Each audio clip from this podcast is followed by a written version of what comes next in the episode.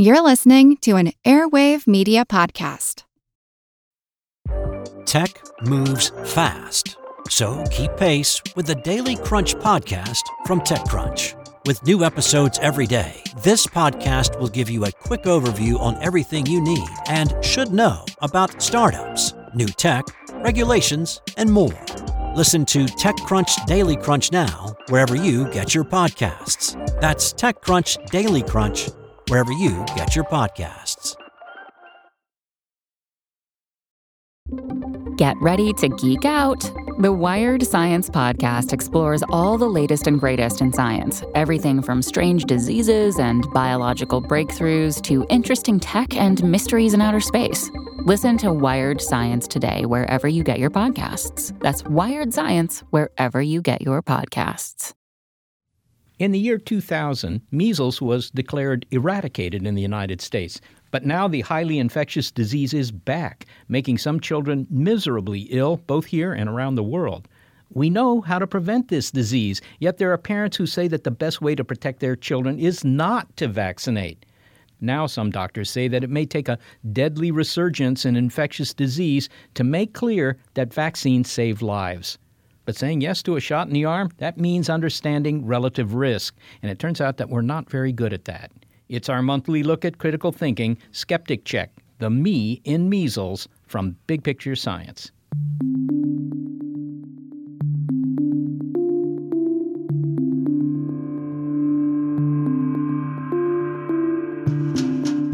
You could frame the current problem with vaccinations this way science has worked too well. By the middle of the 19th century, scientists had proven that germs, not bad air, made us sick. In the 20th century, scientists were in full offensive swing, using their knowledge about how bacteria and viruses worked to develop antibiotics and vaccines and stopping some scary diseases in their tracks. Polio, smallpox, even measles vanished from public view. Children could reasonably expect to grow into adulthood. We came to forget what some of these horrible afflictions looked like. Well, we're now being reminded. I'm Seth Shostak. I'm Molly Bentley. This is Big Picture Science, produced at the SETI Institute, where scientists investigate the nature and origin of life. Big Picture Science steps back to get the wide angle view on science and technology, and we devote one episode a month to critical thinking. Skeptic Check. In this show, the latest battle in the war on vaccines and why it's different this time as parents push other parents to inoculate their kids. Also, what resisting a shot in the arm says about how well any of us are equipped to evaluate risk. It's Skeptic Check, the me in measles.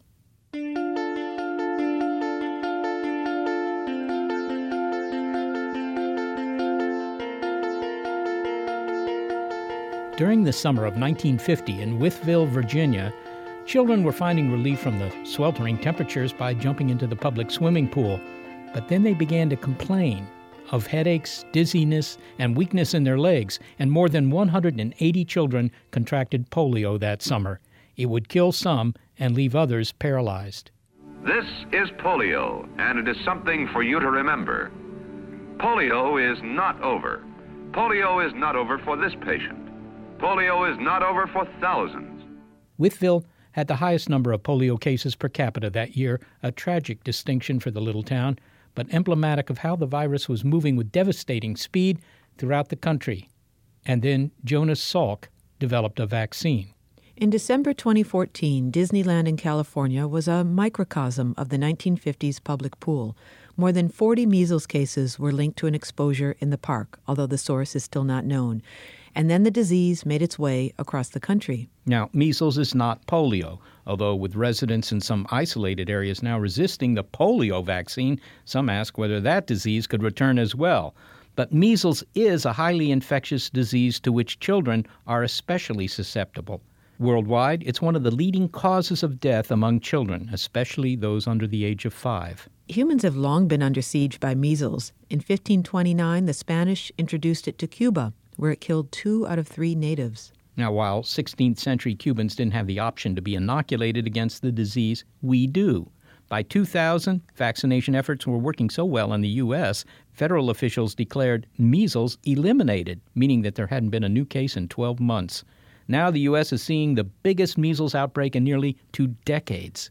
It's a chilling sense of deja vu for Paul Offit. The pediatrician and infectious disease expert lived through the 1991 outbreak of measles in Philadelphia, where 1,400 people were infected. His team saw more than 200 children covered in rashes and struggling to breathe in the emergency room at Children's Hospital of Philadelphia. In a recent op ed article for the New York Times, Dr. Offit described this experience as akin to being in a war zone. Nine children died during the Philadelphia measles outbreak. Their parents had opted not to vaccinate. We reminded Dr. Offit that when we spoke to him five years ago, during the height of the fear that the measles, mumps, and rubella (MMR) vaccine caused autism, he predicted then that some parents wouldn't budge on their opposition to vaccines until infectious childhood diseases returned, and perhaps not even until some children died because, he said, we seem to have forgotten that vaccines save lives. Paul, when we talked to you a few years ago about a segment of the public that was resistant to getting the MMR, that's measles, mumps, and rubella vaccine, you said that resistance to vaccination would grow until these diseases came back and children began to get sick and maybe even die. Well, measles is back. So, to what degree is what you predicted really coming to pass? Well, it wasn't a hard prediction to make. It certainly is coming to pass. Last year we had almost 650 cases of measles. That was the biggest outbreak we've had of measles in almost 20 years. This year we're on a pace to double that.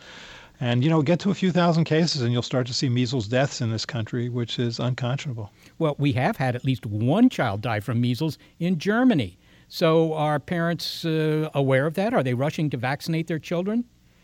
Yes, actually, I think it's a tipping point. Um, for the first time, I, at least since I've been trying to educate the public about vaccines, which has been for 15 years, I see parents who are really angry at those parents who are choosing not to vaccinate their children, putting not only those children at risk, but those with whom they come in contact. There's a real anger out there that didn't exist before. And how are they making that anger manifest? I mean, what are they doing? Are they just writing to the local newspapers? Or are they just rioting in the streets? What are they doing?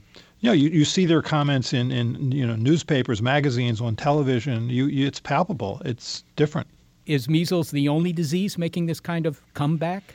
No, we've seen an increase also in pertussis or whooping cough. We've also seen an increase in mumps. And that's exactly what you would expect to see. When so called herd immunity starts to erode, meaning when enough people in the population stop getting vaccines, it's the most contagious diseases that come back first. And that's exactly what you're seeing. Measles, mumps, whooping cough are quite contagious. Maybe you should explain what herd immunity is. It sounds like, you know, something that would apply to, I don't know, cows or something like that. Right. Well, herd immunity just means uh, you vaccinate enough people in a population so that it's frankly not possible for a virus or bacteria to spread, which is critical because remember, there are hundreds of thousands of people in the United States who can't be vaccinated. They can't be vaccinated because they're getting chemotherapy for their cancer, they're getting immune suppressive therapy for their chronic diseases, or in some cases because they're too young. They depend on those around them to protect them. Otherwise, they're frankly the most vulnerable. So, if enough people opt in for the vaccines, then nobody gets them. And if not enough people, then a lot of people will get it. And that's exactly what's happening. You know, and it's interesting. This year's outbreak is different than last year's. Last year, the, the, probably the biggest epicenter of the outbreak was in Medina County, Ohio. So it's an Amish community. There were about 380 cases of measles, and nobody seemed to care. I mean, certainly the media didn't pay it much attention. I think people saw that as an insular group, an other group, not us, so not a problem. This year was Disneyland, and Disneyland is seen as a shared space, a commons, and plus it's the happiest place on earth, right? And how somehow this we've soiled this Garden of Eden with uh, with measles. It's almost biblical. what percentage of the population, what percentage of the herd needs to get vaccinated before it's safe?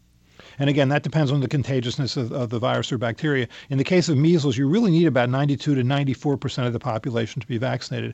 But again, if you look from sort of 30,000 feet, we are pretty good in this country about vaccinating. The problem is when you look closer, especially in Southern California, there were elementary schools where you know only 50 percent of the children were vaccinated, and generally it was in places like Marina Del Rey, Santa Monica, Beverly Hills, these sort of upper middle class to upper class suburbs of Los Angeles where parents made that choice.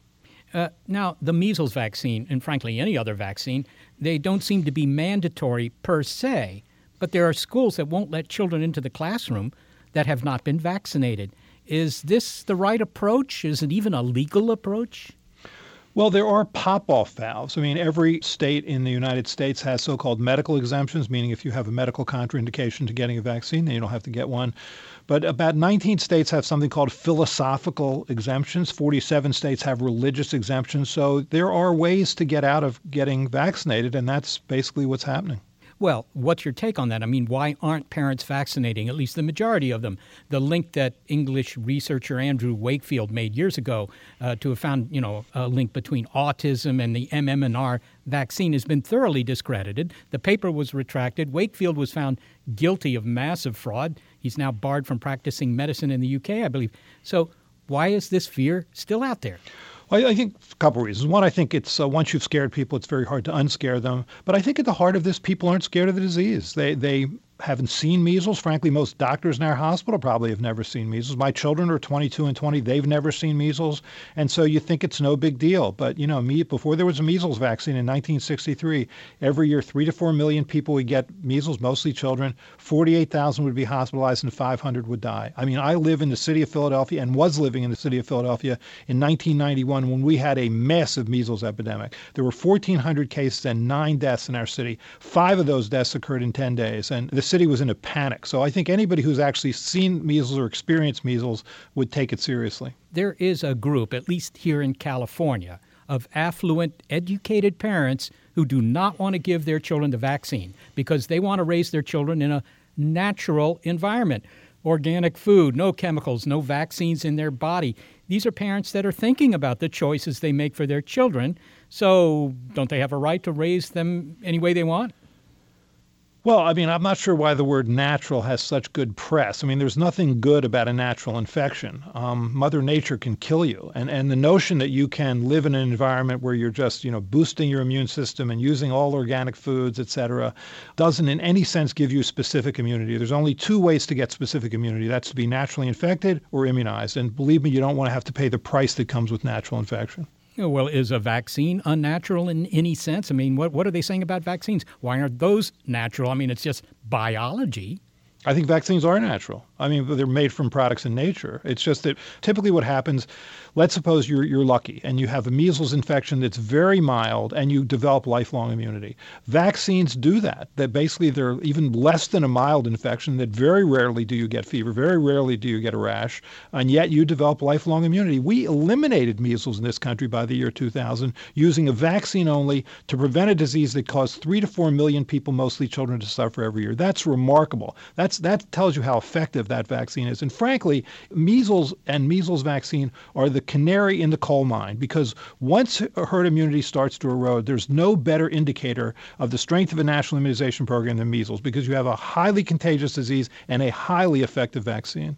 It's been a long time since I had measles, a very long time actually. But maybe you can tell us, since many people haven't seen measles, you just said that. How does it present itself? What does the disease look like, and, and how sick can it get you? Well, it starts with a rash, usually that begins at the hairline. It then spreads down to the face, the trunk, and the, the arms and legs. About 50% of people who have measles will have abnormal chest x rays. About 1 in 20 will have clinical pneumonia that can be severe. About 1 in a 1,000 will have encephalitis when the virus infects your brain. And very rarely, the disease causes something called subacute sclerosing panencephalitis, which is a gradual dementia that results in death, usually 7 to 10 years after you have measles. It's a terrible disease. And, and frankly, when, when kids come into our hospital with fever and a rash and they call old people like me down to see whether or not we think it's measles, the best way you can tell whether it's measles is how miserable the child is. Children with measles are miserable.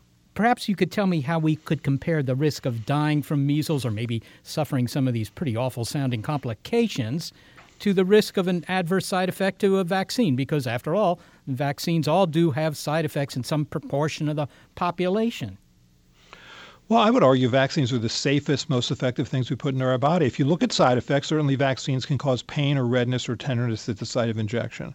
Um, the human papillomavirus or HPV vaccine has been shown to be associated with fainting, although interestingly, you don't even have to give the vaccine, just unsheathing the needle seems to do the trick.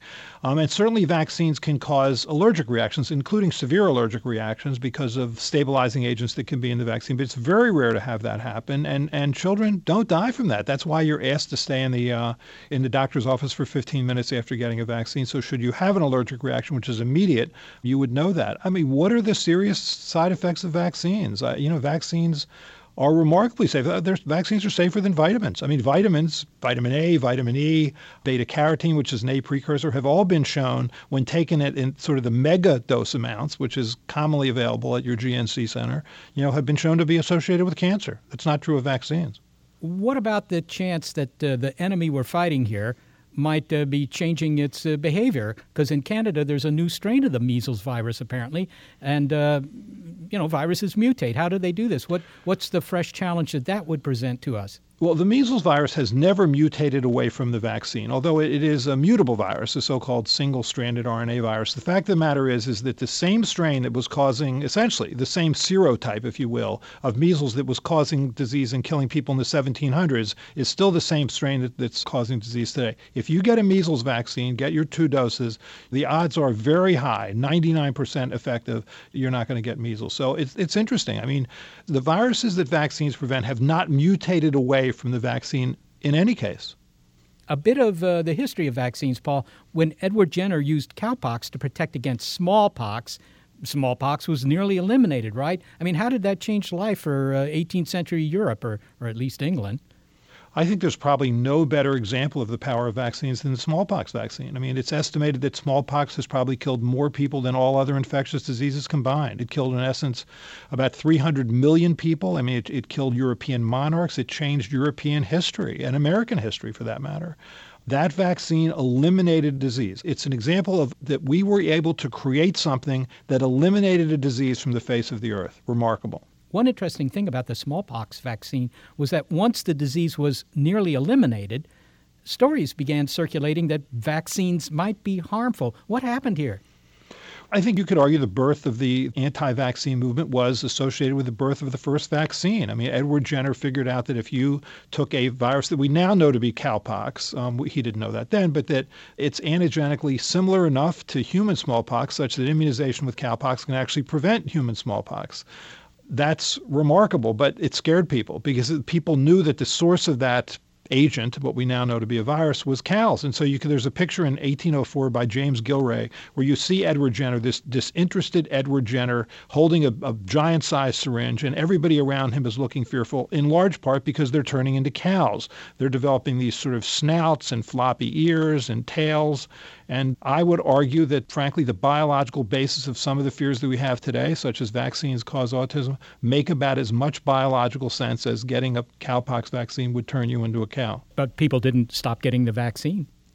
Well, there, there was an anti-vaccination league that was born in the early 1800s and was as virulent, frankly, if not more virulent than, than a lot of what we hear today. And there were a number of people who chose not to get a vaccine because they were more frightened of the vaccine than they were of the disease, uh, which is remarkable when you think of how deadly smallpox was. Do you think that we're seeing a, a repeat of this scenario today, or is it going to come out differently today? I think it's going to come out differently. I really do think we're, we're learning from this lesson. I think people are a little fed up of the fact that you now have more than 140 people in 17 states in the United States that have to suffer a disease that's completely preventable. Also, I think people realize that when you choose not to get a vaccine, you're affecting others. I mean, it's coming down to this, this basic question of the individual's right versus societal good. I mean, is it really your right to catch and transmit a potentially fatal infection? I, I think the answer to that question is going to be no. Paul Offit, thanks so very much for speaking with us. Thank you. Paul Offit is an infectious disease specialist at the Children's Hospital of Philadelphia. You know, some things simply haven't changed. These rumors that were circulating in the 19th century that because you got cowpox vaccine, you turn into a cow. You'd think that that was just a matter of communication. But we have much better communication today, and those kinds of rumors still circulate. And the other thing is, is that people rely on anecdotes and also personal experience, such as, I had the measles, I was fine, so what's the problem? But as Dr. Offit has said in previous interviews, um, that is the assessment of a survivor, someone who survived the measles. Well known confirmation bias. Hey, I drove down the highway this morning at 110 miles an hour, and I'm here. There's nothing dangerous about speeding. And how many tickets did you get? well, only two to the opera. well, one part of scientific reasoning is evaluating risk. We stare down risk every day. Driven a car lately? Seth has. Climbed up a ladder? How about stepped out of a bathtub? Well, we take chances all the time, and usually without thinking twice. Coming up, that paragon of rational thought, Neil deGrasse Tyson, who makes the case that we're all a little irrational when it comes to evaluating risk. And he shares his own parenting tips. It's our monthly look at critical thinking on Big Picture Science Skeptic Check, the me in measles.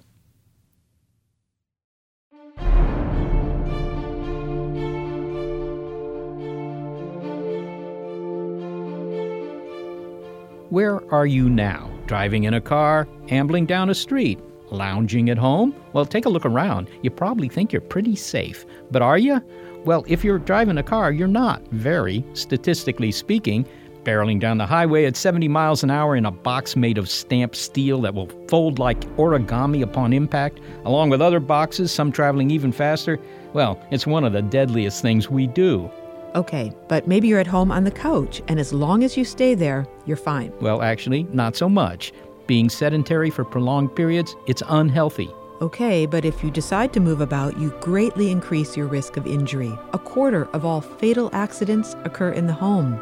That luxurious hot shower, well, you're actually treading on slippery, dangerous terrain.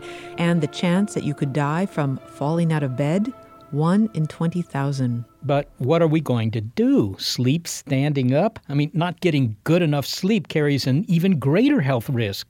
So, you see where this is going. There's risk in a lot of things we do. Our job as thinking Homo sapiens is to evaluate those risks and decide which ones are worth taking. And guess what? One of the most reliable tools for doing that is science. And so when it came to getting their child vaccinated, it was to science that the parents of future astrophysicist Neil deGrasse Tyson turned. My parents always took the advice offered by leading research and medical doctors, so we were all vaccinated. And there was never a question. But there is a question now. Some parents are saying no to vaccinating their children, and some adults are shaking their heads at getting flu shots for themselves. And as a science communicator, Neil Tyson is sympathetic. Because he sees the phenomenon as not simply a question of whether to vaccinate or not to vaccinate, but part of a larger puzzle of evaluating what's called relative risk. Often these people are educated, they're thoughtful, and one thing is sure they love their children, and you can't get in the way of that, nor should we. Now, they learn that some children have had allergic reactions to vaccines and may have died.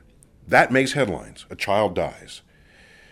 And all of our sympathy is with these people. But what we're not trained to do, it seems to me, is to evaluate relative risks. There's a risk factor for everything we do in life for when you get in your car and drive, for when you turn a corner, for people who smoke, for people who mountain climb, for people. Eh, there's a risk to everything we do. I remember a time, this is back in the 70s, where there was major stories about children getting abducted in malls who wandered too far from their stroller. And there's a case of a woman who corrals her children very tightly to her as she walks down the corridors of the mall, yet did not buckle their seatbelts driving to the mall. So here are kids playing and running up and down on the back of the seat, and she has no concern over that, but is worried about the highly unlikely case that someone's going to steal her children. And maybe it's our capacity to evaluate relative risk that needs to be trained in us at some point in the educational system. Because as you know, early in our schooling, we're not taught probability. We're not taught statistics. We're not really taught how to analyze information. We're just handed information and it's poured into our head and then we regurgitate it in exams. So perhaps whenever we reform the educational system, somewhere in there has to be some attention given to how we think about data, how we think about risk, how we think about probability. And you know what I did when I had my kids? I looked at the the government keeps statistics on ways you die. And I looked at what are the top 10 ways children die.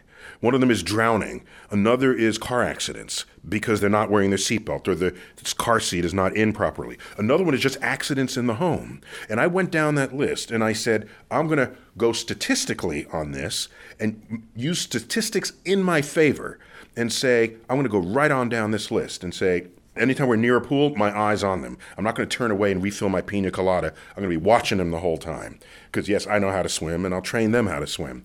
So we shaped our life to recognize risk factors that for which there were already statistics. You know, after the Second World War, Americans had great faith in science. In many ways, science had won the war for them.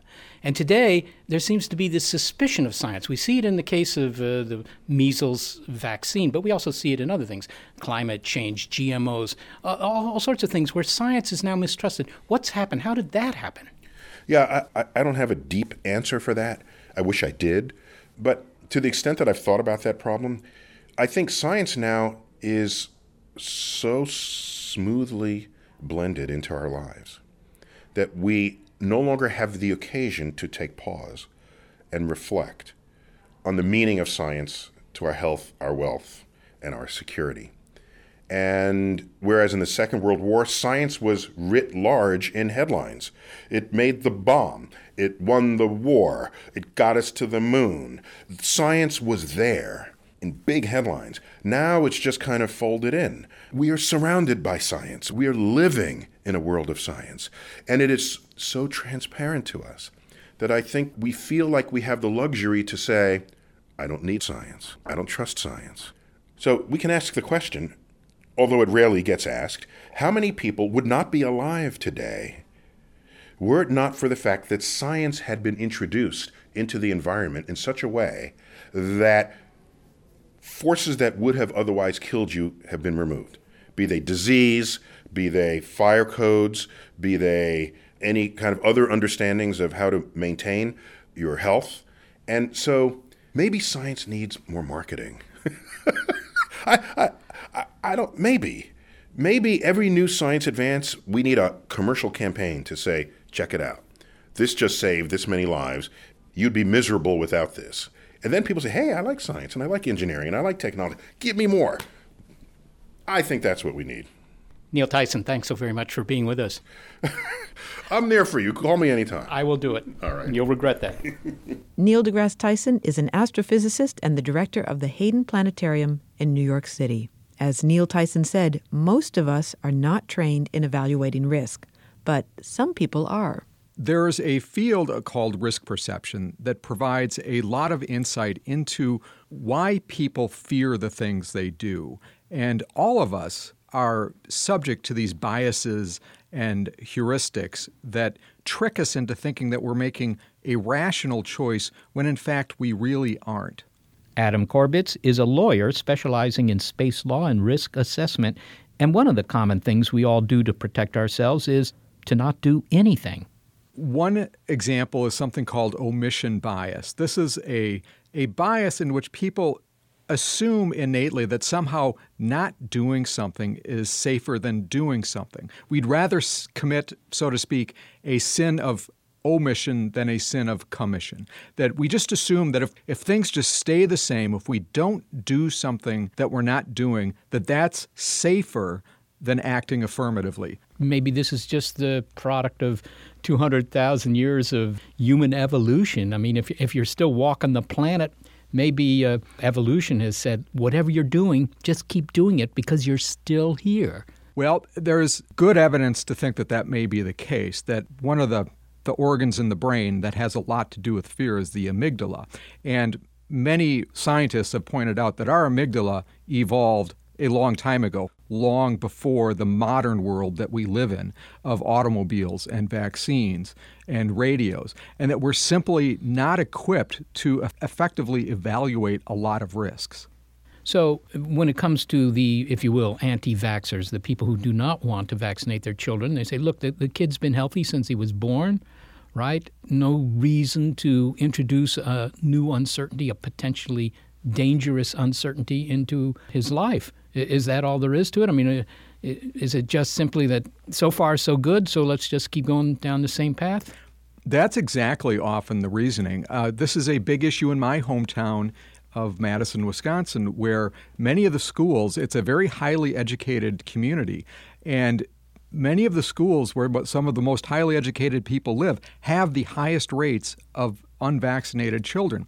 And many of these parents have been interviewed in the newspaper about this, and they, they are intelligent, well educated people who have simply very warped ways of looking at this issue. They say, well, I'm not going to vaccinate my child because I read that there's you know some slight small risk to that vaccination. And I think that if I just feed my child organic food and make sure they wash their hands and live a, live a healthy lifestyle, that will protect them. And you know, if they get measles or they, they get the mumps or they get whooping cough, it's not that big of a deal. They'll pull through just fine. Of course, we know that that's not true. So that sounds like uh, an inability to understand the quantifiable characteristics of risk. We'll get them the organic food because, after all, that's better for them. But on the other hand, buckling their seatbelt or getting them a vaccine, which actually has far more sinister implications, they, they can't evaluate that objectively. I, I, think that that's correct. There's oftentimes these uh, biases and heuristics all get wrapped up in a in a ball, and they many of them can play a role at once. Uh, for example, in the the example you just gave, I hear probability neglect. It's a, it's a phenomenon where people exaggerate the probability of very dramatic or scary events and downplay the probability of much more mundane but much more likely events. And in their minds, the, the possibility, the tiny, tiny possibility of their child having an adverse reaction to a vaccine, which does happen. It isn't that there is no risk. There is a risk, a very, very small risk to most vaccines. But in their mind, that is so much more scary than the much more likely but mundane scenario that their unvaccinated child will get whooping cough. I got whooping cough a couple of years ago in Madison during an outbreak that was traced back to, to parents who did not vaccinate their kids. Even though I had had a booster, thank goodness I'd had the booster because it hit me far less seriously than it would have if I hadn't had the booster. But it was plumb miserable. So, is this an attraction to the exotic? The, the mundane risks we'll ignore, even though those are actually the majority. Well, another common bias is the human belief in the benevolence of nature, that anything man made is inherently more risky than something made by nature. What can be so bad about whooping cough or measles? It's it's natural. Well, we know that it can kill children. I think nature's out to get you personally. uh, there's a lot of a lot of reason to think that that's the case. Well, finally then, Adam, as a scientist, you look at this, you, you look at the objective evidence, which is the, you know, the statistical probability that you're going to suffer harm if you take this action or its alternative action, and you say this is a no-brainer. But these people have brains. So it's obviously not a no brainer. They have brains, and, and from the science perspective, they seem to be making the wrong decision. Is there any hope for changing this behavior, or is it really hardwired into us? Uh, there's a lot of discussion among physicians now about the best way to communicate with vaccine resistant parents. And it, it seems like the emerging consensus is that patient consistency, patiently and consistently describing the benefits of vaccination and explaining the very small risk attached to that is what plays out the best over time. But it's a lot of work and it often doesn't work. Adam Korbitz, thanks so very much for coming and talking with us today. Thank you. Adam Korbitz is an attorney who specializes in space law. Well, he said that there's a field of risk perception that studies how we evaluate risk and why we make the decisions we do. But in order to evaluate things, we have to have reliable facts. Coming up, why some of the statistics about the risk of dying from measles, even those from the Centers for Disease Control, or the CDC, may be misleading that difference between what an agencies like the CDC or maybe newspapers and, and other media outlets are using and the reality makes people wonder who's telling the truth here, and that undermines the whole effort to try and encourage people to get their kids vaccinated. It's our monthly look at critical thinking, Skeptic Check, the Me in Measles from Big Picture Science. Okay, so we're learning that we're not naturally adept at evaluating risk. Sure, we can learn how to make our way, but doing so can be hard when the threats are ambiguous. Take, for example, the results of a new epidemiological study from Cornell University. Its scientists have produced the first map of New York City subway microbes. This is 59th Street. Transfer is available to the 6, F, N, R, and W. The researchers collected samples from the seats, poles, doors, handrails, turnstiles, benches, and trash cans of the subway system And as you might imagine, or even if you might not want to, these samples turned up a lot of microbes, more than 637 known bacterial, fungal, and animal species. Okay, but before you swear off riding the subway, here's the thing. The majority of those bugs were harmless, the kind of non pathogenic critters that take their own rides on you or in you all the time. The bottom line is this these Big Apple bugs are not out to get you. Microbe wise, you might conclude that riding the New York subway involves little risk to your health. Except that half of the collected samples were organisms that scientists couldn't identify. They might be harmless, they might not. And a couple that they frighteningly could DNA fragments associated with anthrax and bubonic plague. Sounds risky. Stand clear of the closing doors, please. But wait, because the perception of risk changes again when you drill down further into the research. Finding fragments of DNA didn't mean that there were necessarily live bacteria there, and at any rate, researchers said that the amount of plague or anthrax wasn't substantial enough to be a threat. So now weigh the risk. If you walk to work, it takes you 25 minutes and you avoid microbes. But you might slip on ice along the way, get hit by a taxi while crossing the street, or simply arrive late and get fired by the boss. So you take the subway. You'll be on time, but you'll be exposed to a lot of bugs.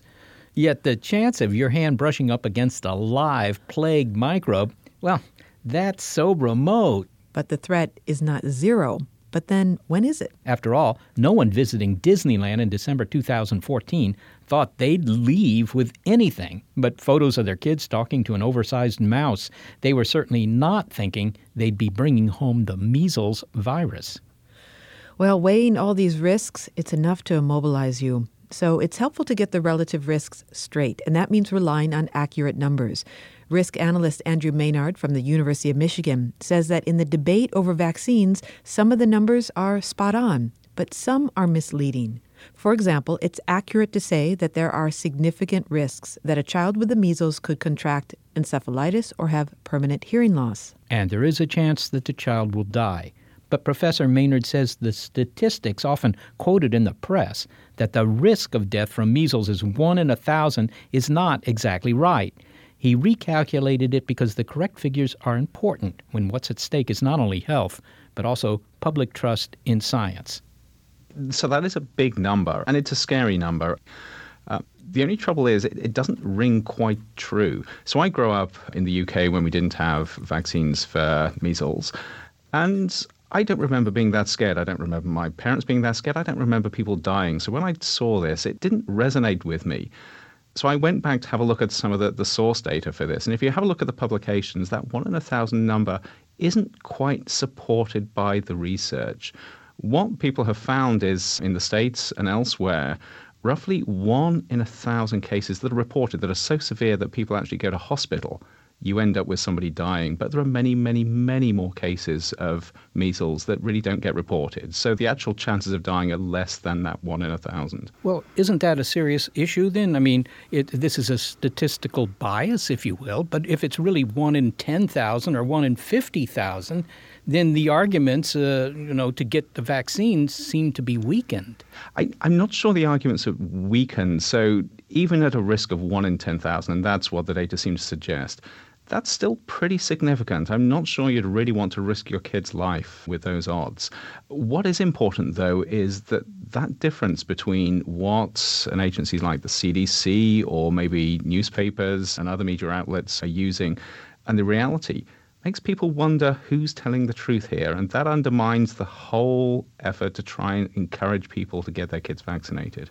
So, this might be a reason for people not to trust science. I mean, and, and that could be serious given all the other kinds of issues we face these days in which, you know, science weighs in and, and people then sometimes choose to ignore it. It certainly doesn't help. So, if you've got people who are already suspicious, and even people that are maybe on the cusp of trusting what somebody says, if a piece of evidence comes along that suggests that maybe they shouldn't trust them so much, it's going to make them harder to make that leap.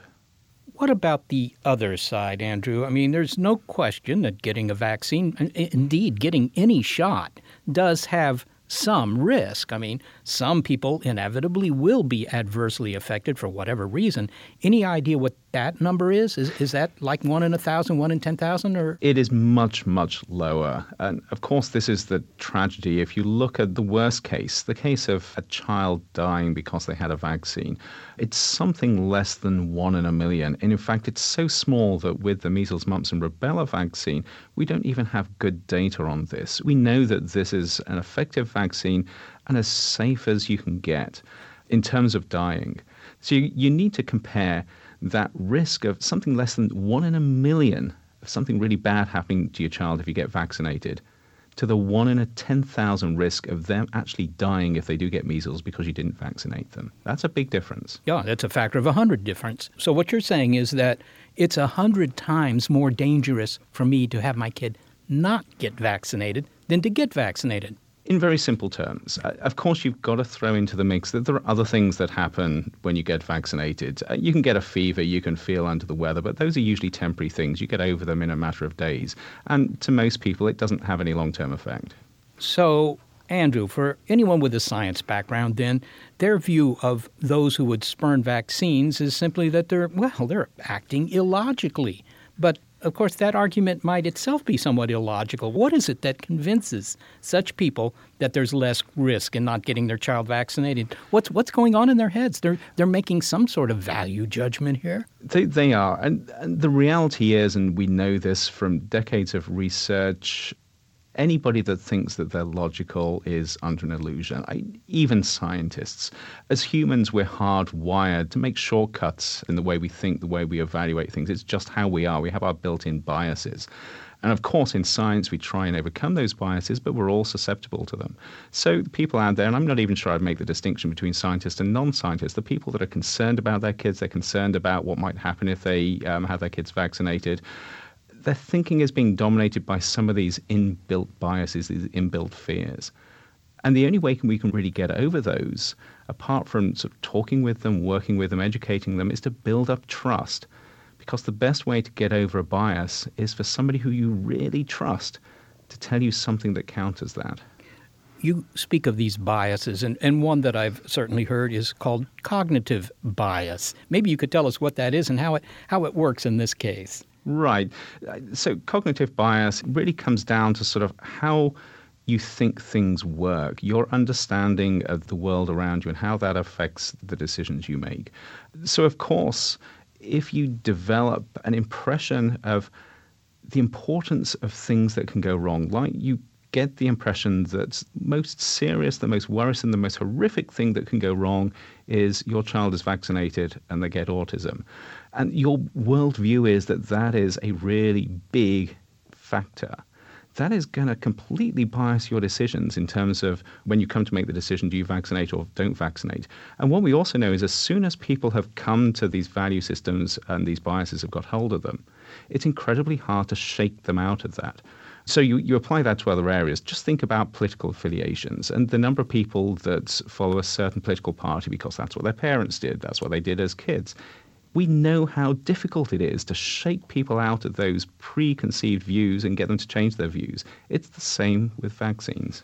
You're suggesting that this is, you know, hardwired behavior that 100,000 years ago on the savannas might have actually been good for us. That's exactly it. And it doesn't quite translate into today's really complex society.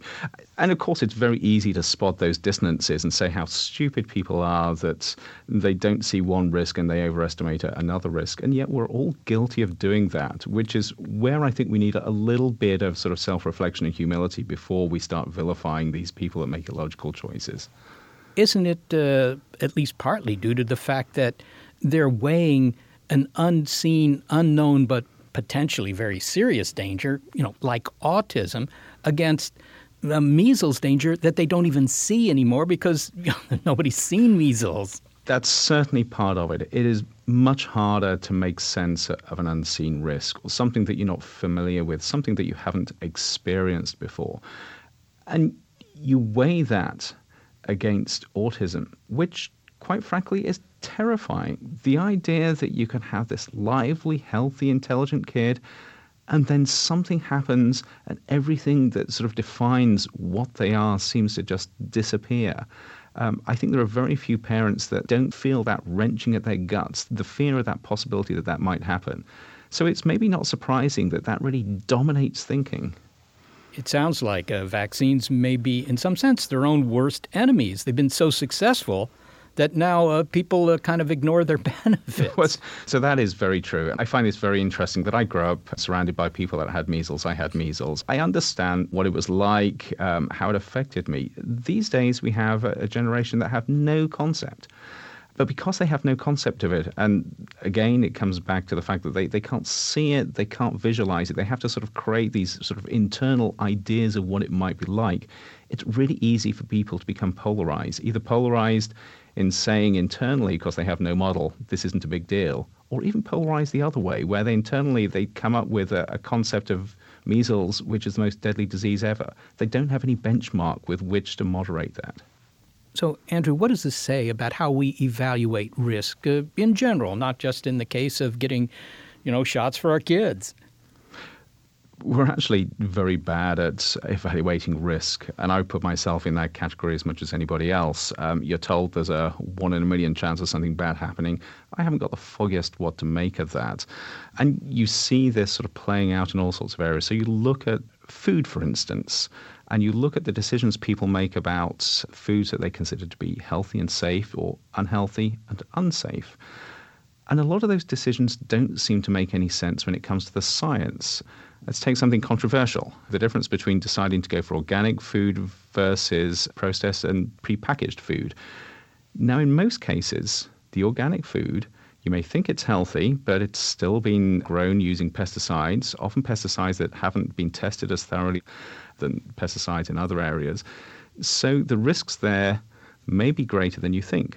On the other hand, if you look at taking that ready meal out of the freezer, the instinctive approach may be to say that must be bad because it's been processed, there have been chemicals put in it, goodness knows what's been done to it. And yet, because the way we assess risk there, we're pretty sure we know what the risk is. And in most cases with processed foods, they're very, very low. Not always, there are some complexities there. But the point is, the way we think about food bears very little resemblance to the actual risks and benefits in many cases. Some of the, the most dangerous things we come into contact with those in the natural world. And some of the safest things we come into contact with are those that we make because we actually have rules and regulations about how safe or how unsafe they can be. Well, finally, Andrew, you know, I, listening to this, I, I kind of get a little discouraged as if, you know, we're not critters that evolved to deal with threats that can only be established by, you know, massive trials or stuff like that, that, uh, you know, we're going to make decisions based on our innate reflexes, the immediate data, and stuff like that. And it's going to be a tough slog to get that behavior to change. It is, but there's also a positive side to this. So we can get really caught up in the illogical decisions people seem to make. But it's easy to forget that the vast majority of people actually make smart or reasonable decisions, even when it comes to vaccines. Uh, there's obviously an issue with measles because we need an incredibly high rate of vaccination. But even there, most people get their kids vaccinated. And sometimes we're guilty of falling into our own biases as scientists as well, just focusing on the exception rather than the mainstream. The other thing is, though, despite all this sort of disparaging news that we hear about what people don't do, the reality is that how we've learned to use science over the last 200 years or so has transformed how we respond to risk in the world. And of course, individuals are still illogical, groups are still illogical. But by using science and by developing scientific principles around decision making, we're doing way better now than we were 10, 20, even 50 years ago. Andrew Maynard, thanks so very much for joining us today. Thank you. Andrew Maynard is a professor of environmental health science and directs the Risk Science Center at the University of Michigan. Well, this show is really about those two things risk and science. So as Andrew said, we're not well trained in how to evaluate risk. And also, there's a lot more science information than there was 100 years ago or so. And so we have to sift through a lot of it to try to make smart decisions. And a lot of it is written in a way that the average person has a difficult time, you know, evaluating, of course. It's really no different than it was 400 years ago. You know, Galileo says, hey, guess what? The earth goes around the sun. And you're sitting there thinking, look, I've watched the sun go across the sky every day of my life. Uh, am I supposed to buy this? And then, you know, 150 years ago, this guy, Charles Darwin, he's saying, you know, you're related to that, I don't know, mollusk over there. but, but that mollusk doesn't look like you. This is not common sense. And you tend to trust common sense. But that's not what science is about. It's about the facts. It sounds as though we have to teach ourselves to listen to the facts of science and separate out our emotional reactions, even if that means looking at that mollusk square in the mollusk eyes. Do they have eyes? You'll have to ask the mollusks. and saying, I accept you as my great ancestor.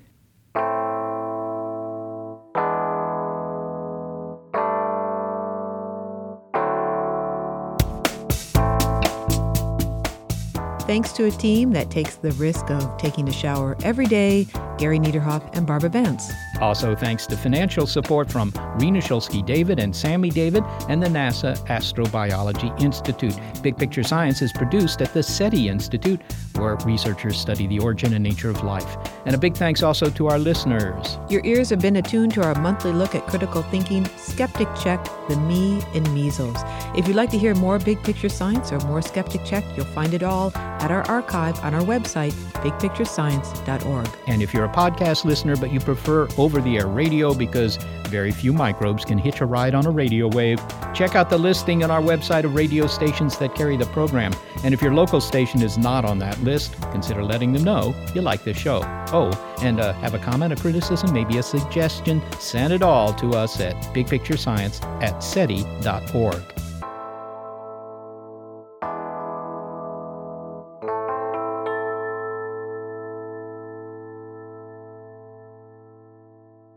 Skeptic Check is brought to you thanks to a generous grant from the Trimberger Family Foundation. At the Trimberger Family Foundation, we hold that skepticism is a lamp that lights the way to truth. Trimberger.org.